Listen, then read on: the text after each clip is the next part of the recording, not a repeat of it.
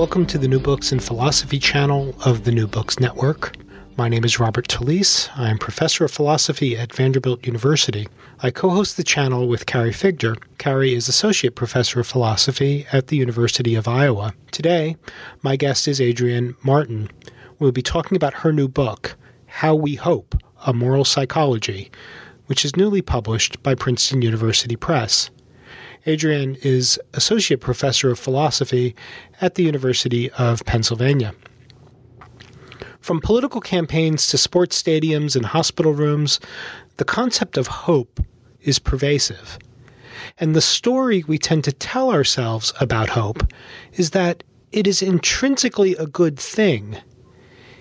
In many ways, we still tend to think of hope as a kind of virtue. Hence, we talk about hopes being dashed or crushed, and we speak as if losing hope is an unmitigated bad. We also talk about false hope, which is a kind of misfortune rather than a blemish on hope's moral ledger. But perhaps surprisingly, there's been little sustained philosophical attention paid to hope as a moral phenomenon. In her book, How We Hope, Adrienne Martin presents a distinctive and compelling philosophical analysis of hope. Hoping, she argues, involves the taking of one's attraction for an outcome that one judges unlikely to eventuate to supply reasons for acting in various ways. Her incorporation view of hope enables Martin to establish fascinating philosophical connections between hope, imagination, practical reasoning, and even secular faith. This is a little book that advances a lot of big ideas. So let's turn to the interview. Hello, Adrienne Martin. Hi, Bob. How are you doing today? I'm great, thanks. How are you doing? Oh, I'm doing fine. Uh, thank you so much for joining us on New Books in Philosophy. Well, thank you for having me. I'm really ex- pleased to be here. Well, great. Uh, and thank you, listeners, for tuning in to our discussion of Adrienne's new book, How We Hope A Moral Psychology, which uh, I recommend very highly. Uh, this book begins with uh, a very hands on, practical issue uh, and then very quickly uh, and expertly travels into fascinating topics in the psychology of certain moral phenomena, especially hope and some related uh, states. Um, it's a highly accessible book and uh, really intriguing in all kinds of respects.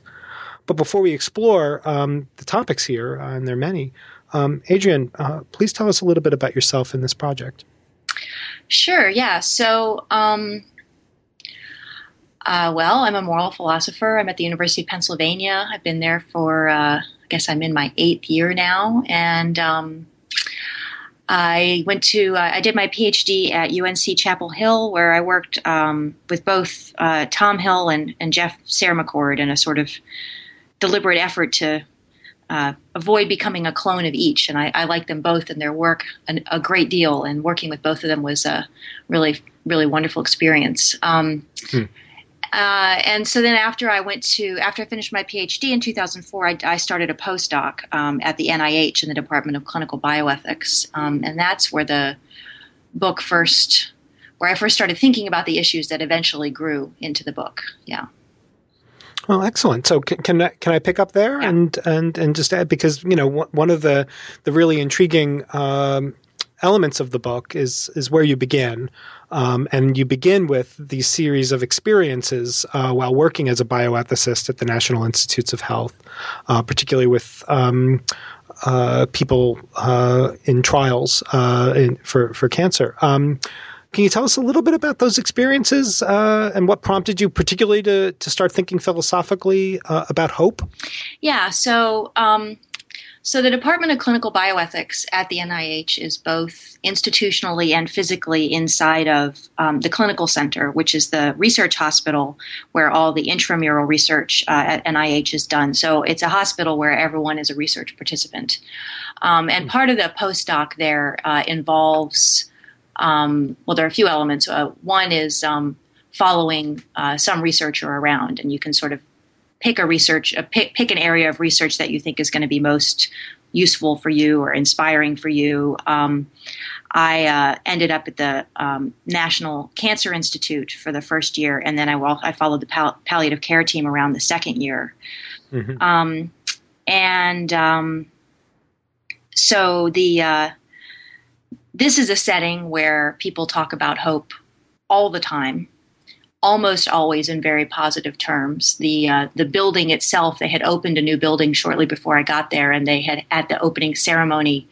Um, a longtime research participant had call, said something along the lines of "Here at the House of Hope," and all of the emails that came from the administration to everyone working there for months after that started by saying "Here at the House of Hope," uh, and if you, uh, I mean, all you have to do is if if you if you Google cancer and hope, you'll get 10 gazillion hits of um, institutions involved in cancer research and treatment that invoke the concept of hope. So it's it's really the watchword in that setting.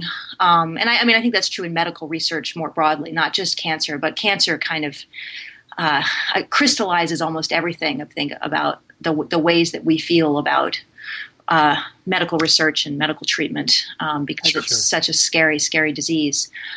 Um, and uh, so so there was all of this hope in the air. Uh, the, at the same time the researchers that i followed around and some articles i read would sometimes express concern about giving research participants false hope. And you hear doctors talk about this too um, in relation to their patients being concerned about giving them false hope.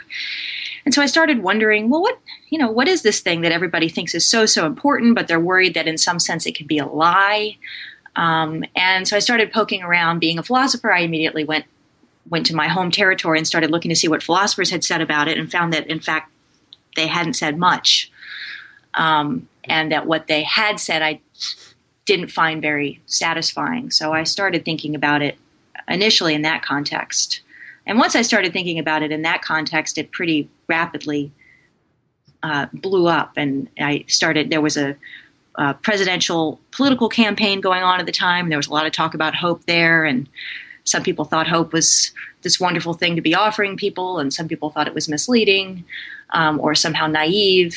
Um, I was bidding on a house at the time. It was it was the, uh, a housing bubble at the time, and I was bidding on a house and was, you know, my days were just fraught with hope and fear about whether I would win the bid and what would happen if if I did, and so I was just found myself thinking about it in every venue.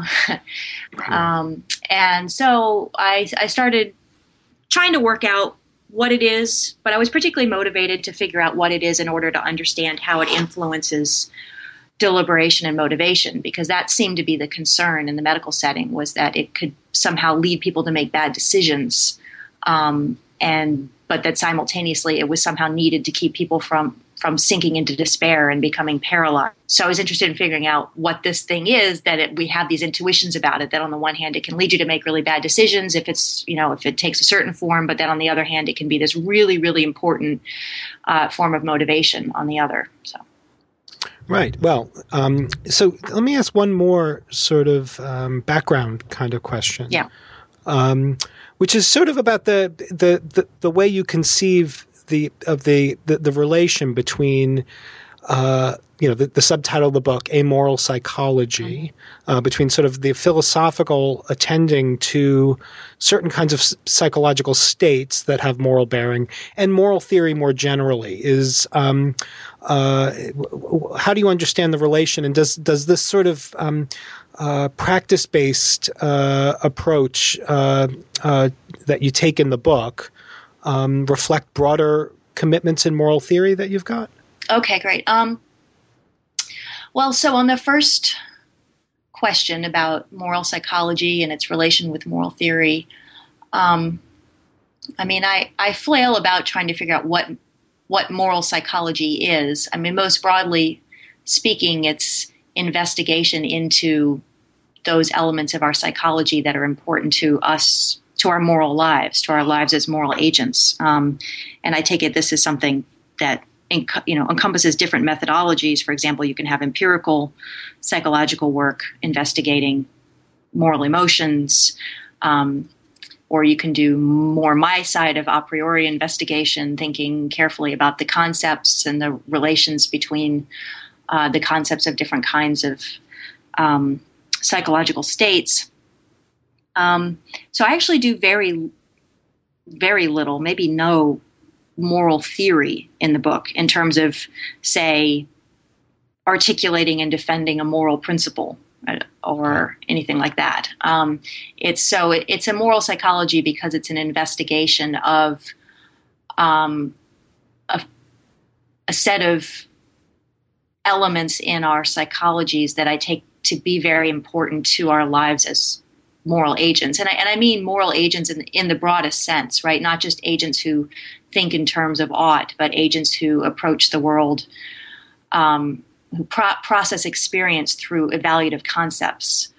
Mm-hmm. Um, so, uh, yeah, and, and then as far as sort of whether there's any particular relation between moral psychology and moral theory, I mean, I think um, in in some sense, moral psychology is is the prior project. Elizabeth Anscombe famously at the end of her paper modern moral psychology said we, we can't do moral philosophy until we do good psychology um, that's maybe a bit stronger than i would want to put but i do think that uh, moral theory can be very much enriched by having a, a detailed understanding of um, the various uh, motivational states that we might be able to deploy, the various um, evaluatively tinged perspectives that we might bring to bear on the world, the various um, concepts and emotions that are at play when we um, respond to morally fraught situations. Right.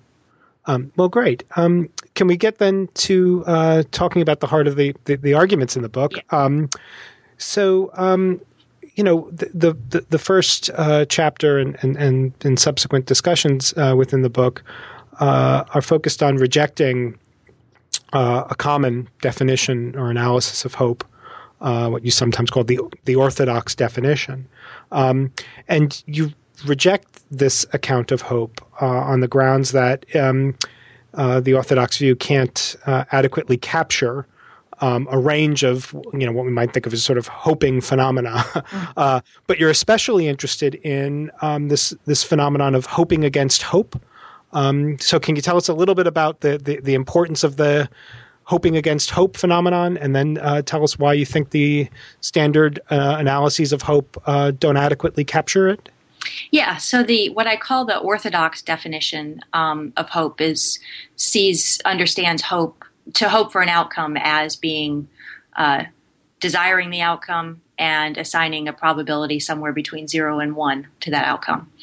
Um, and there's you'll you'll find various articulations of this definition of hope.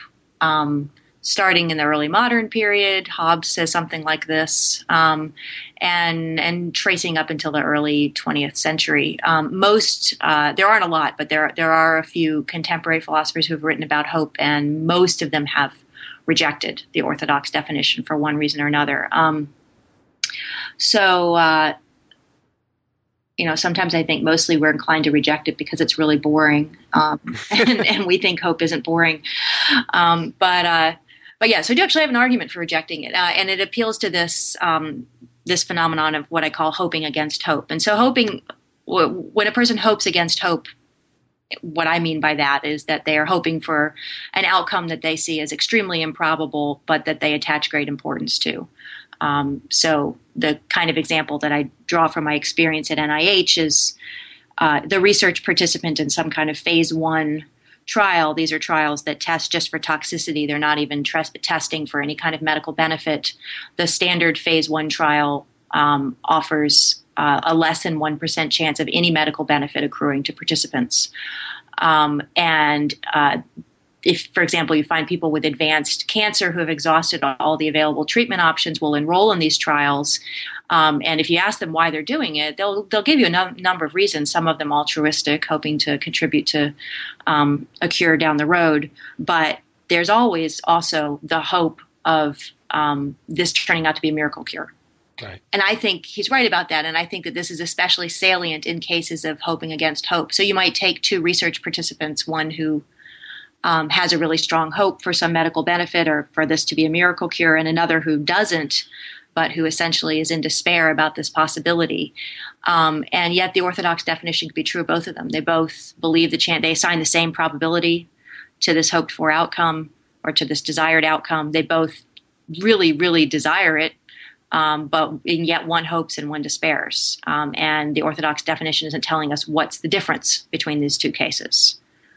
Right, and you characterize this as the, the, the difference between the emphasis in the sentence. You know, it's vanishingly small, but it's possible. right, where you say one person says it's vanishingly small, but it's possible. Right, and the other person says it's possible, but it's vanishingly small. Exactly. Right. Exactly. Right. Um, so uh, so the the claim then is that the Orthodox definition can't capture this, um, you know, what the, you know the phenomenon we exactly. might say yeah. of this hope. Um, well, great. Um, so, but against that Orthodox view, um, you uh, then propose uh, an alternate view, which you call the incorporation analysis, which you think can do better on um, capturing uh, the special kind of hoping phenomenon. Yeah. Um, can you tell us a little bit about that? Sure. Yeah. So, so the precise formulation of what I call the incorporation conception is um, is pretty long and pretty technical.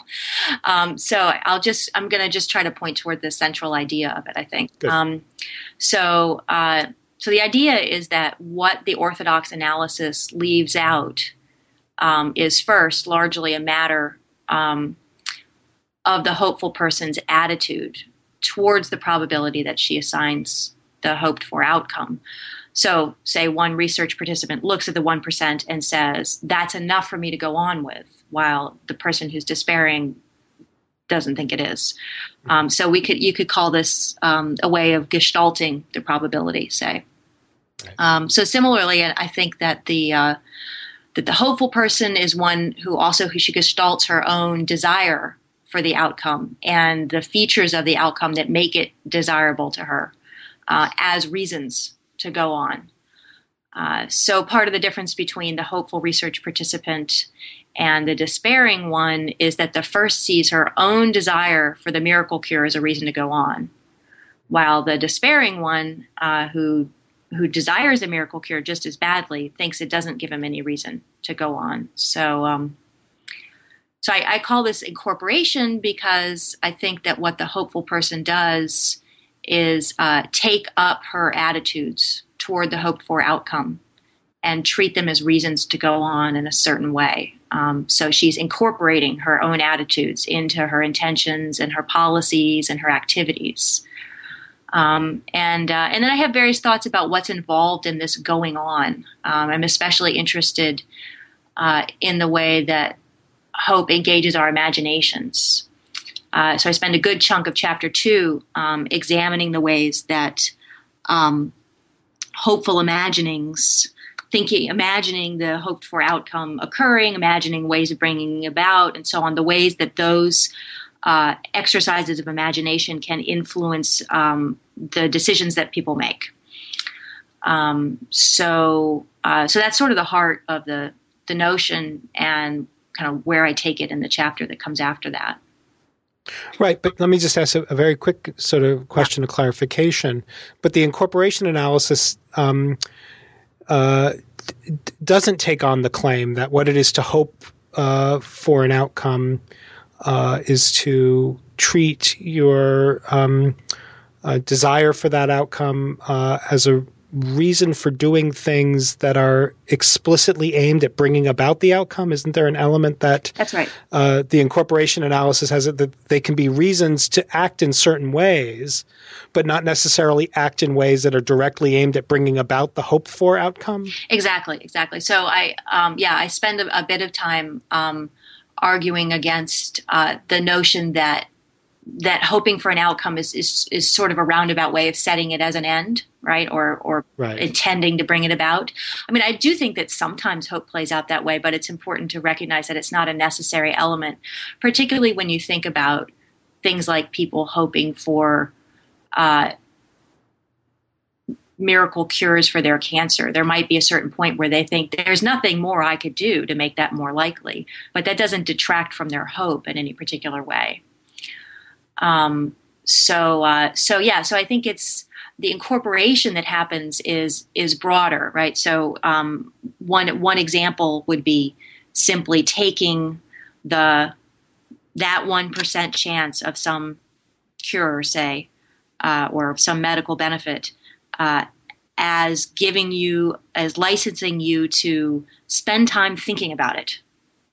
Right? right? So you might think that that's the crucial difference between the hopeful participant and the despairing one is that the hopeful one um, thinks that the the situation uh, makes it legitimate for her to spend some time thinking about what the scans are going to bring back and maybe feeling uh, you know feeling good about the possibilities whereas the despairing person thinks no i shouldn't even think about it and would it also be the case that um, in uh, these kinds of cases that, that the incorporation analysis would have it that there could be other kinds of activities that even if the the the hoped for outcome is acknowledged to be um, very very unlikely that it's still a reason to it could function the hope for it can function as a reason to uh, engage with others in certain ways or to fend off despair in other ways yeah so right so i mean i focus on the um, the relationship between hope uh, and fantasy or imagination um,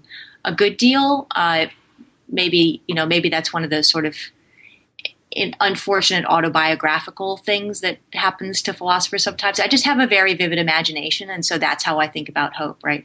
Um, but but no, I think that I, I, do think there are plenty of people um, who uh, engage have very profound and important hopes who don't spend a lot of time imagining the outcomes or thinking about situations related to the outcome um, but instead it, what it plays out in maybe in their planning activities, right? So one thing I talk about in the book is uh, thinking about the difference between uh, the way that a hoped for outcome uh, versus an outcome upon which you're willing to rely, the way those might play out in your plans, right? So right. if you're willing to rely on some outcome, then you know you're just going to build it into your plans without building any without including any backup plans. But if you're if you think you know it's legitimate to hope for it, but I shouldn't rely on it, then you might go ahead and you know make plans that depend upon it happening, but still uh, think you need to have some backup plans in place. Right, and th- this is um, this is a good, I guess, uh, segue then into one of the other uh, I thought really fascinating uh, features of your analysis, which is that um, you reject the view that hope is always a good thing or that hope is unqualifiedly um, positive um, or uh, that hope um, is important because of its sustaining power. Um, and particularly, you talk about um, the view that hope is uh, an important element that helps sustain us through um, trying times or times of trial. Um, can you talk a little bit about about that aspect? That there's a, you know, there might there there, there might be all kinds of different valences, morally speaking, right, to hope. Right. Yeah. So, um, I mean, this sort of, I think a uh, a popular view of hope is that it's basically a good thing. Um, uh, except, you know, some we recognize that sometimes it can be disappointed, and that can that can be painful or bad for a person in a way. Um, or sometimes people can uh, pin too much on it, and then you know, be not very practical in the decisions that they make. But those tend to be kind of the only negative aspects the sort of popular view of hope recognizes. Um, and I think that uh, once you start attending to the ways that hope um, engages imagination, it opens up the possibility for a lot of other um, a lot of other ways that hope can go wrong, so to speak. So, um, to think that there's ways that uh, that hoping for an outcome can actually make a person more passive uh, if they uh, allow their imagination to kind of substitute for their agency in a way. Um, I think that hoping uh, and the way that it engages imagination can lead you to overvalue the outcome by representing it as having more good features than you than it than you ought to legitimately grant it. Um, and I think that it can also lead you to um, neglect uh, other other projects in virtue of the way that it narrows your focus. Um, so those so that this those are some of the qualifications for the value of hope that I, I raise, um, and then connected with that. Um, I'm interested in opposing the notion that hope is a kind of distinctive form of motivation. Mm-hmm. Um, and this view uh, is also, I think, sort of part of the popular view of hope. Uh, if you look in like the self-help literature or uh, some positive psychology, there's this sense that hope is like this magic well, and if you tap it, it's like a new spring of energy and motivation. Uh, Cheshire Calhoun calls this the Energizer Bunny view of hope. Right? it just keeps going and going. Um, and uh, and it actually, I think, it has its roots uh, in maybe Aquinas's view of hope because he he thinks of hope as um, uh, a distinctive form of motivation, uh, distinctive, uh, different from desire. So desire is just being, you know, attracted to some outcome, and then hope is sort of a special form of motivation that kicks in when we encounter obstacles. Mm-hmm. He says it's irascible. Uh, it's got a kind of fire in it.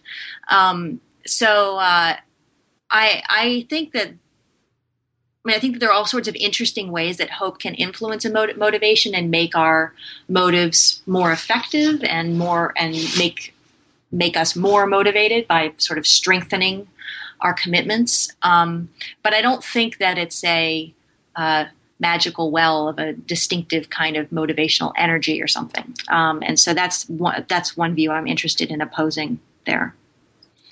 Right. Um, um so the um, can you just say something very quickly? Um, uh, the, the, one of the things that comes in, in, in, through the book at various interesting uh, junctures is um, uh, the sort of question of whether this incorporation view um, you know where it stands in relation to um, Kant and Hume in particular. Mm, yeah. Um, could you can you talk a little bit, I mean, to the philosophers who are listening, uh, you know, uh, who are, uh, you know, hear a lot of desire talk as intrinsically Humean? Yeah, yeah, um, good, good. Can you, can you talk to us a little bit about um, uh, whether this is uh, a straightforwardly Kantian view or is there a Humean element in it? Mm-hmm. Good. So there's a sense in which um, it's a very Kantian view, um, and uh, that the sense is in in that uh, I, I, end up invoking um, the notion that there's two kinds of motivational representations that humans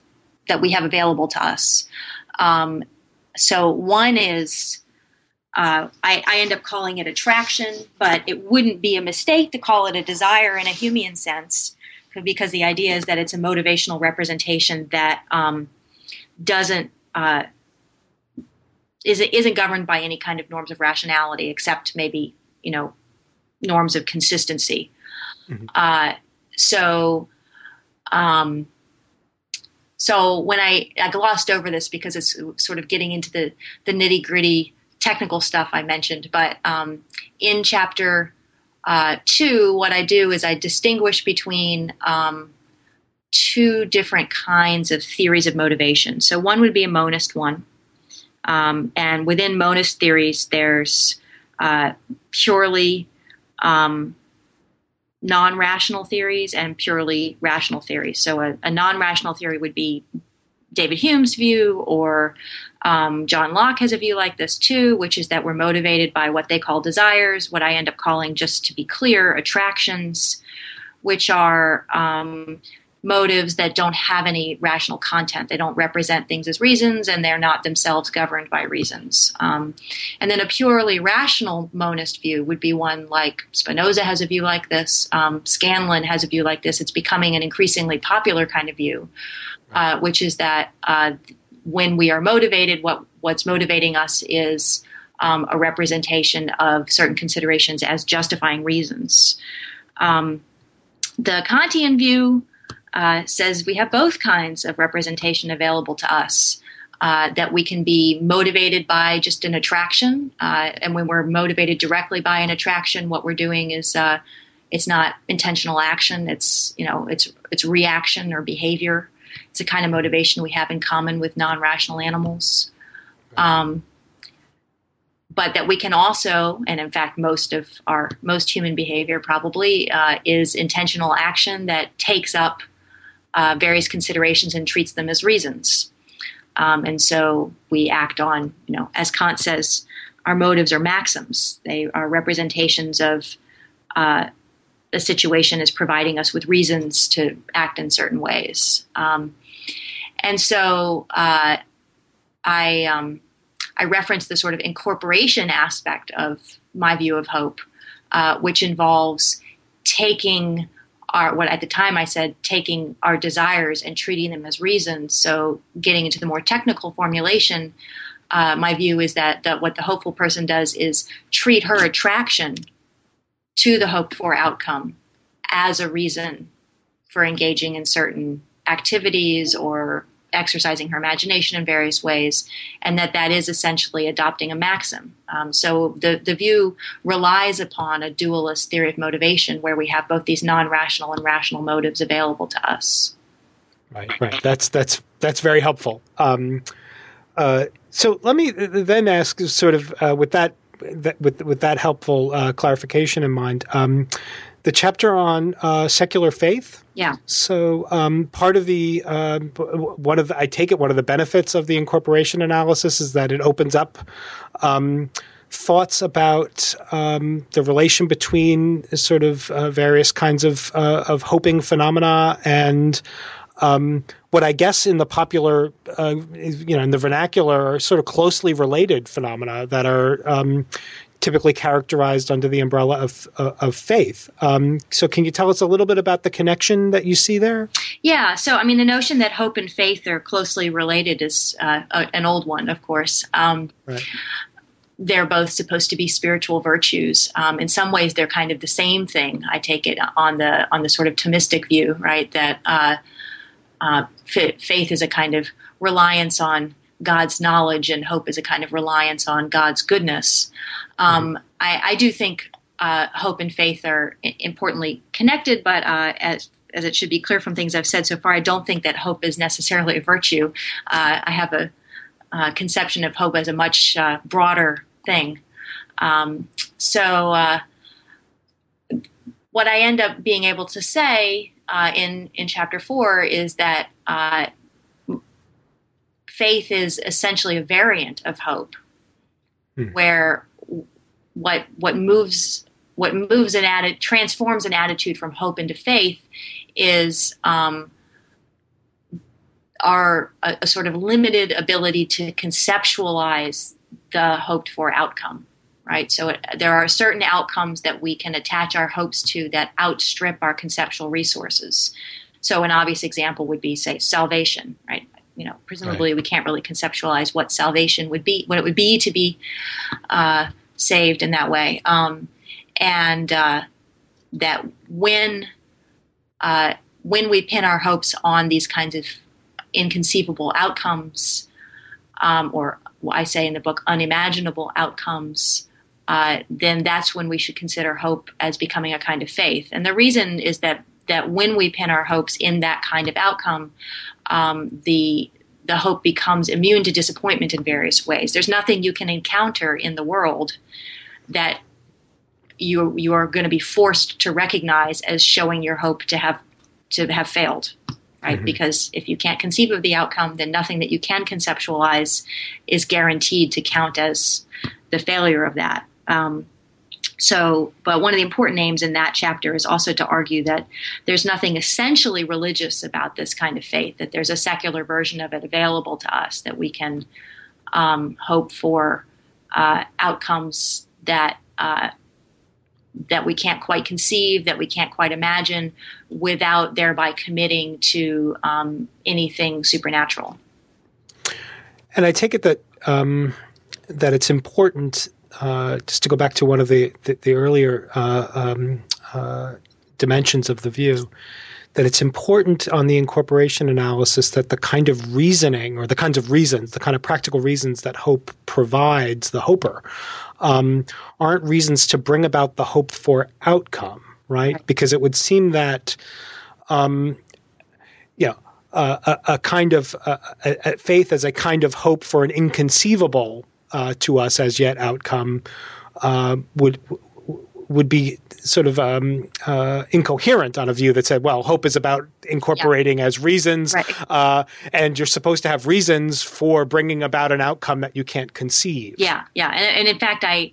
I briefly invoke the possibility of sort of unimaginable hope as a reason to doubt that it uh, that hope involves setting the hope for outcome as an end in any significant way uh, early in the book, and then I come back to that concept and develop it more fully in chapter four. Right.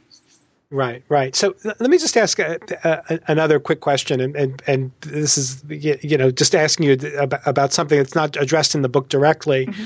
Um, do you see a, what what's the difference between hoping and more sort of delusional kinds of states that look like hoping states, mm-hmm. um, sort of delusional kinds of wishful thinking or rationalization of a delusional or or or, or, or self deceiving mm-hmm. kind.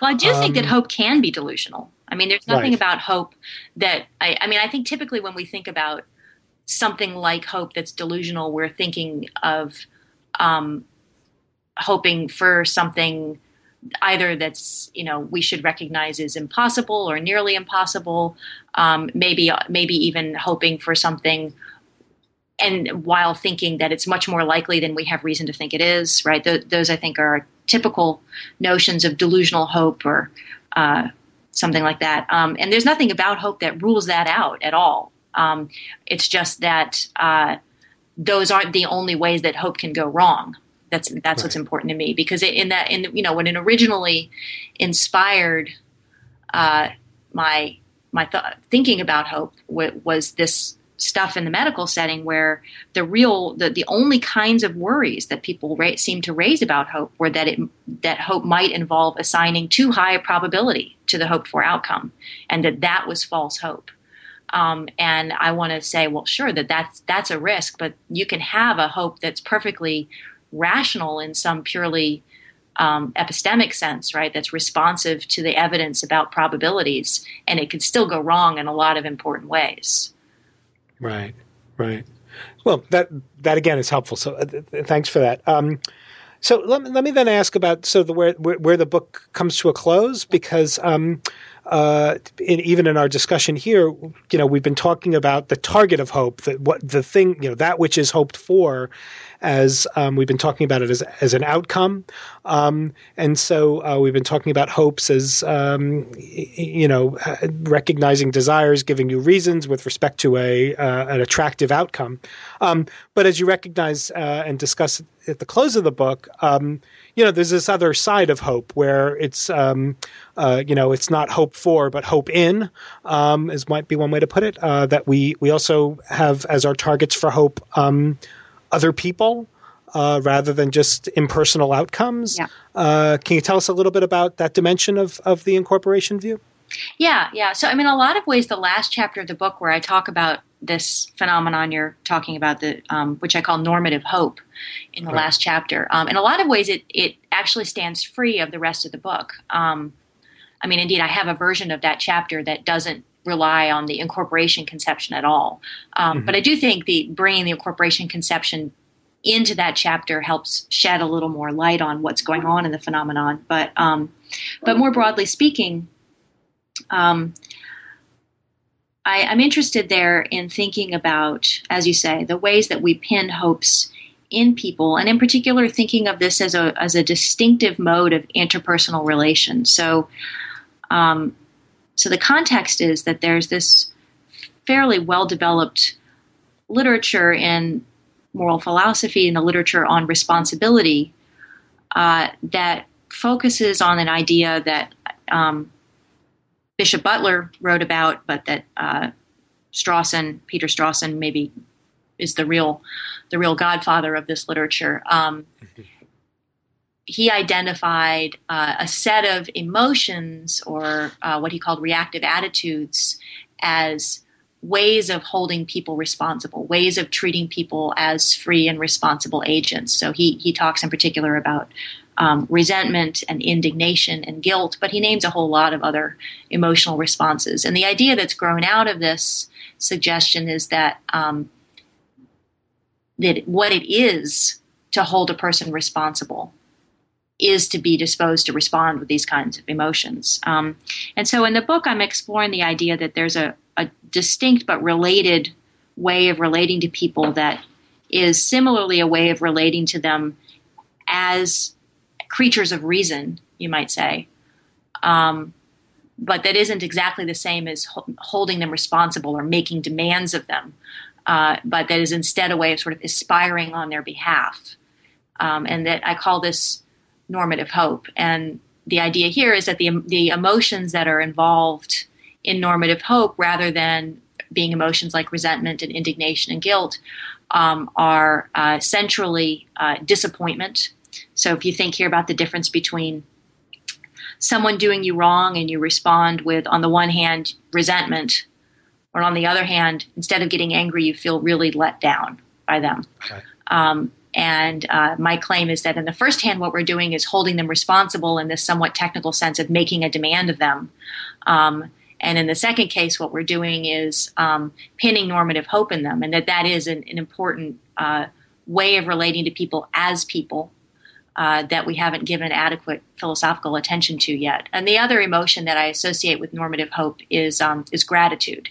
So there's been some tendency in the literature to think of gratitude as an emotional response marking someone going above and beyond what's demanded of them. Um, but I have various arguments for thinking that that's that actually doesn't capture the phenomenon, and I think that gratitude in, instead is an expression of having pinned hope in somebody. Right.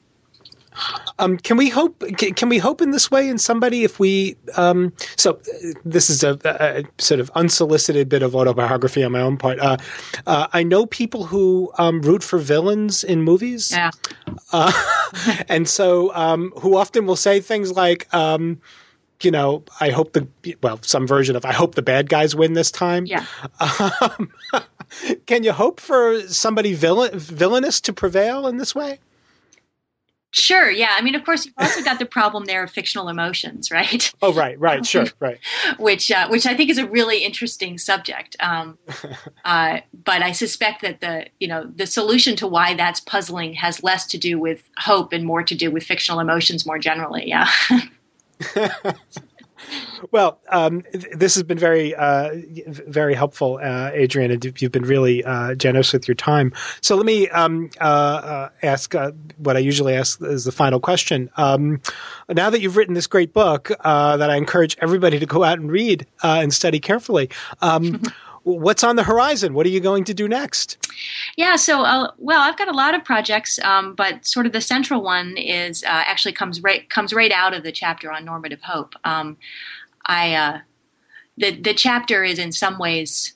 Uh, I, I really like the chapter, uh, but I think uh, there's a lot of work left to be done on the subject. Um, that really what I've done there is kind of sketch a program. Um, so I, I am actually uh, planning to work on a collection of essays uh, on positive interpersonal emotions. There's been a lot of philosophical attention to negative ones like resentment and indignation and guilt and now contempt and shame and and I I mean I I love this literature too and I think it's really important and really useful and really fascinating. Um, but I but I do think that there is this important fact about us, which is that we also relate to each other interpersonally through these um, more positive emotions. Though I mean, as as you've seen with my uh, my account of hope, I don't think of these positive emotions as sort of always and intrinsically positive, um, but they definitely have a more positive valence or uh, affective presence. Um, and so I'm thinking, yeah, so I'm planning to write a series of essays, uh, probably one on gratitude, a couple on love. Um, I'm thinking also about pride, less. There is there has been some good philosophical attention to uh, pride in oneself, but I'm really interested in being proud of another person for for what they've accomplished and what what's involved in that and what it means for a relationship. Um, so those are s- some of the essays. I'm not I'm not sure what the rest will be and admiration, I guess, would be another yeah, one, right? That's right. Yeah. That's right. That's a that's a complex set of attitudes. Admiration. That's right. Yeah. Um, Which I guess also can very obviously go wrong. it's true. It's yeah, very obviously. uh, no, I was been thinking about there's a, there's a feeling that goes with being uh, with receiving praise, um, which is something like pride, but not quite the same thing. Um, and I'm kind of interested in that uh, yeah. Well, that sounds uh, really, really interesting, and I look forward to, uh, uh, to, to, to seeing some of your work on, on that. I'll, I'll, I'll, I'll, keep an eye out for it. Um, but for now, I just wanted to thank you uh, so much, Adrienne, for uh, for joining us on New Books in Philosophy to talk about your book, How We Hope: A Moral Psychology. Well, thank you so much. It was a pleasure talking with you. Take care now. Bye bye. You've been listening to my interview with Professor Adrienne Martin. We were talking about her new book, How We Hope A Moral Psychology, which is recently published by Princeton University Press. I'm Robert Talisse, your host. This is New Books in Philosophy, and thank you for listening.